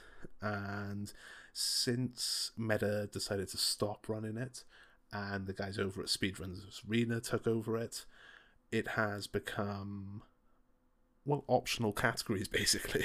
the people running it vote on what categories they want to run, and it's very simple premise. Uh, you have your time for this category, I have my time. There's an offset calculated between us, and then if you if that offset is say six minutes, you start six minutes later, I start, and in theory, we should be finishing up roughly around the same time if we run towards our personal best standards. Now, that's a fun race, and it can be a logistical nightmare depending on what category it is, but I can only imagine how crazy this is going to get for a multi-troid. Uh... oh yeah, it's definitely going to be crazier than most, but at least the two players only have one PB. Yes, that's that's yeah. true. Two players to one PB makes it a bit easier. It's definitely going to be a challenge on the streaming side of things, but I know the guys over at SRA, especially the guys who run the DPC, are they work hard to make sure it goes down well. So I'm looking forward to seeing how it actually goes. Uh, I hope I can take part, but I honestly just do not know at this point. So, so if you're running so much co-op, is it something where you've just decided I'm not really that interested in the single player. I enjoy the co op more? Or is it just, I don't want to do that right now. I'm really into this right now? I'd say it's more of a neither. I'd say I do the single player a lot as well. Like currently, I'm grinding GT Classic to Bob, my partner in co-op.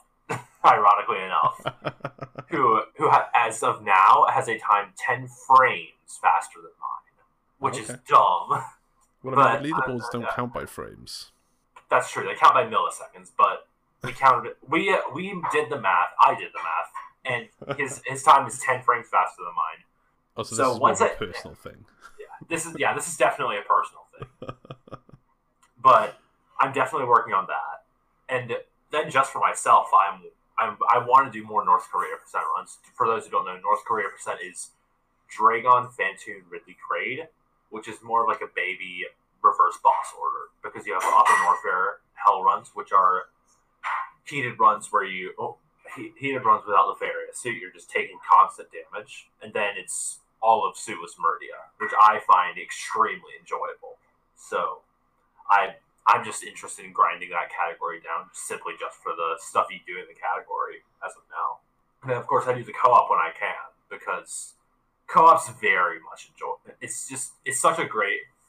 It's really fun to do, but it's also fun because specifically for two categories in particular, three player 100%, three player 100% map completion, we came up with all the routing ourselves. Like, because number one, we're the only people who run the categories. Like, three player 100% has three submissions, and three player map completion has two, but but both those submissions are us a lot of the co-op stuff is still growing, but there's definitely a growing section of the community that that are loving the multi-troid stuff. So I'm also really glad we got to talk about it a little bit because it's something that, as I said, hasn't really come up on the podcast, and it's such a cool, cool aspect of the community. Uh, and it, in fairness, Oste Hovel definitely deserves a shout out for it because dude, it's it's an incredible bit of work, really, when you think about it. Yeah, you're working with ASM from like 25 plus years ago to work with modern stuff, modern web web server stuff, and it, you're just it's incredible that it, it's possible at all with modern hardware at oh, all. Definitely. And it, it, then that it works so well with so few bugs too. That, that that's incredible.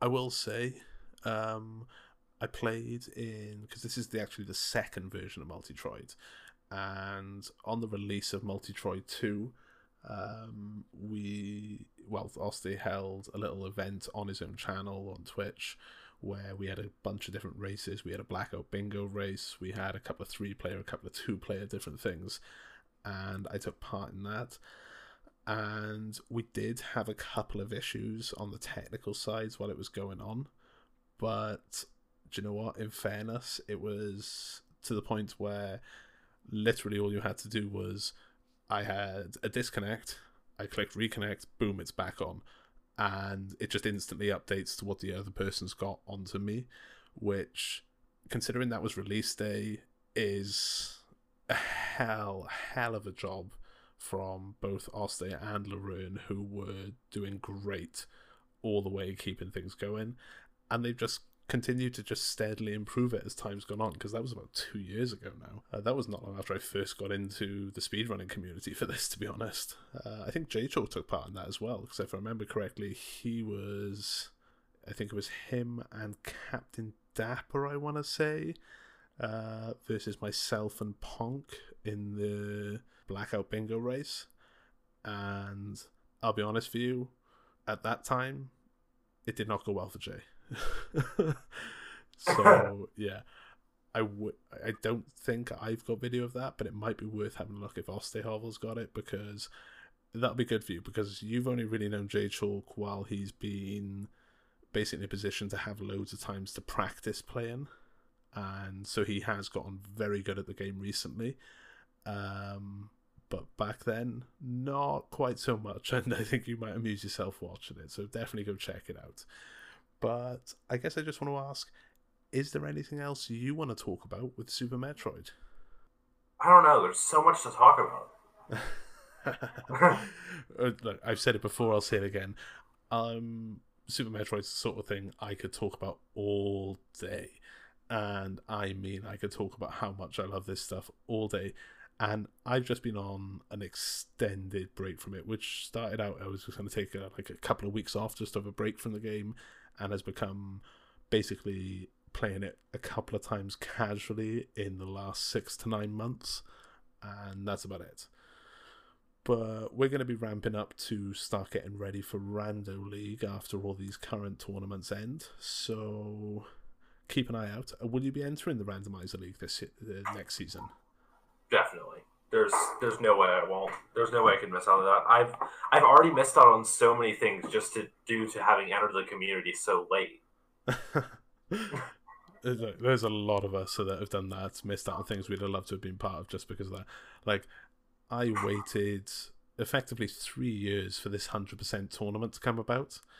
And unfortunately, just because of the timing on the qualifiers, I was basically given one opportunity to qualify versus the was it four opportunities everyone else had.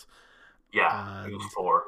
So I've waited three years for a hundred percent tournament, which I never got to go further than the qualifiers for because I I didn't have the time to actually get on for the qualifiers. So I mean, shout outs to the organisers because they were really great about basically allowing me to set a time in a run outside of those qualifiers and go, look, you're only going to get one shot, but this is your shot. You get a chance at least, and I'm grateful for that.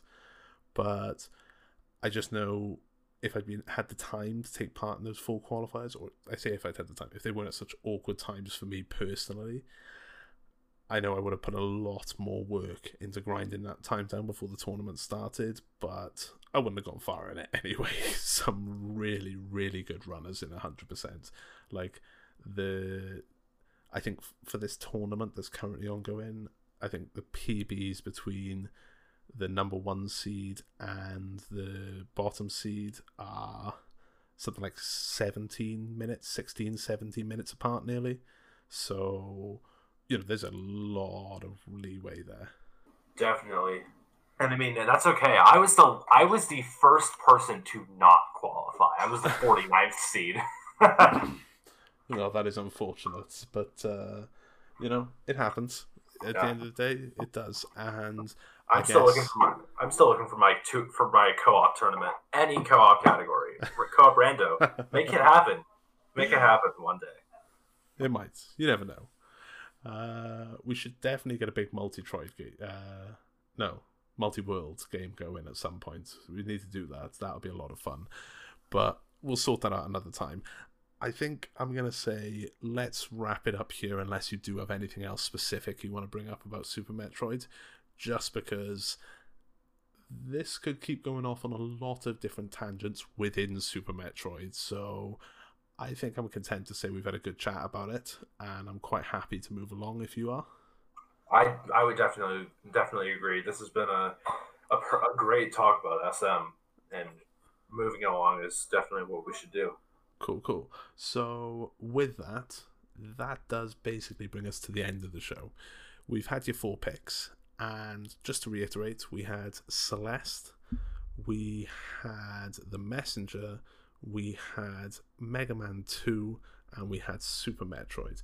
So, if you had to recommend one of those games right now to anyone listening, which one would it be? Which one should they go and play today?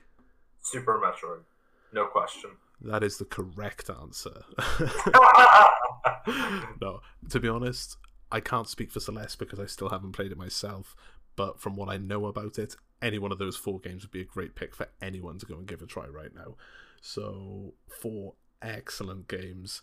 Glad we got to talk about them. Glad that you didn't spoil too much of Celeste for me and that I didn't spoil too much of the Messenger for you.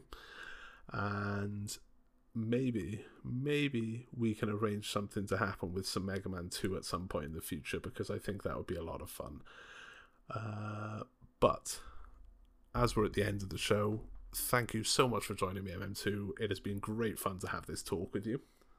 Millie, and I could I could definitely say the same. This has been a great experience, and if you'll if you would want to have me back on the show again at another time, of course not not required, but I would be delighted to make another appearance.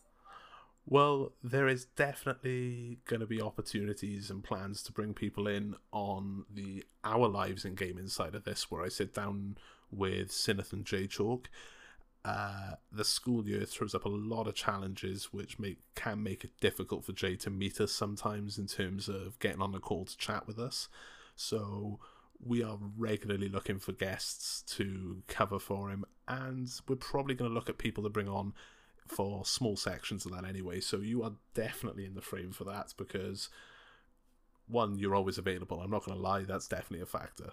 you know, when you've got the spare time to be available, you're going to get the opportunity to do new things or different things. But also, I know I'm a fan of you. I know Jay is a fan of you, and I know Sineth is a fan of you. And as the three guys running the show, that means we're all fans of you. So we'd definitely be happy to have you on sometime. We'll definitely have to have a chat about how we could make that work. But as we were saying, this is the end of this show. So again, thank you so much for joining me. Thank you to anyone who is listening. And as always, have a good one. Thanks for listening. And if you want to get in contact with the show, maybe you've got a question you want to hear asked, or you'd like to suggest or be a future guest for the show, maybe you just want to keep up with what's going on with the podcast or my life in general, you can find me on social media at YLIGP on Twitter, at YLIG underscore podcast on Instagram, and the Your Lives in Gaming podcast group on Facebook, or drop me an email to yourlivesingaming at gmail.com. And thanks again for listening.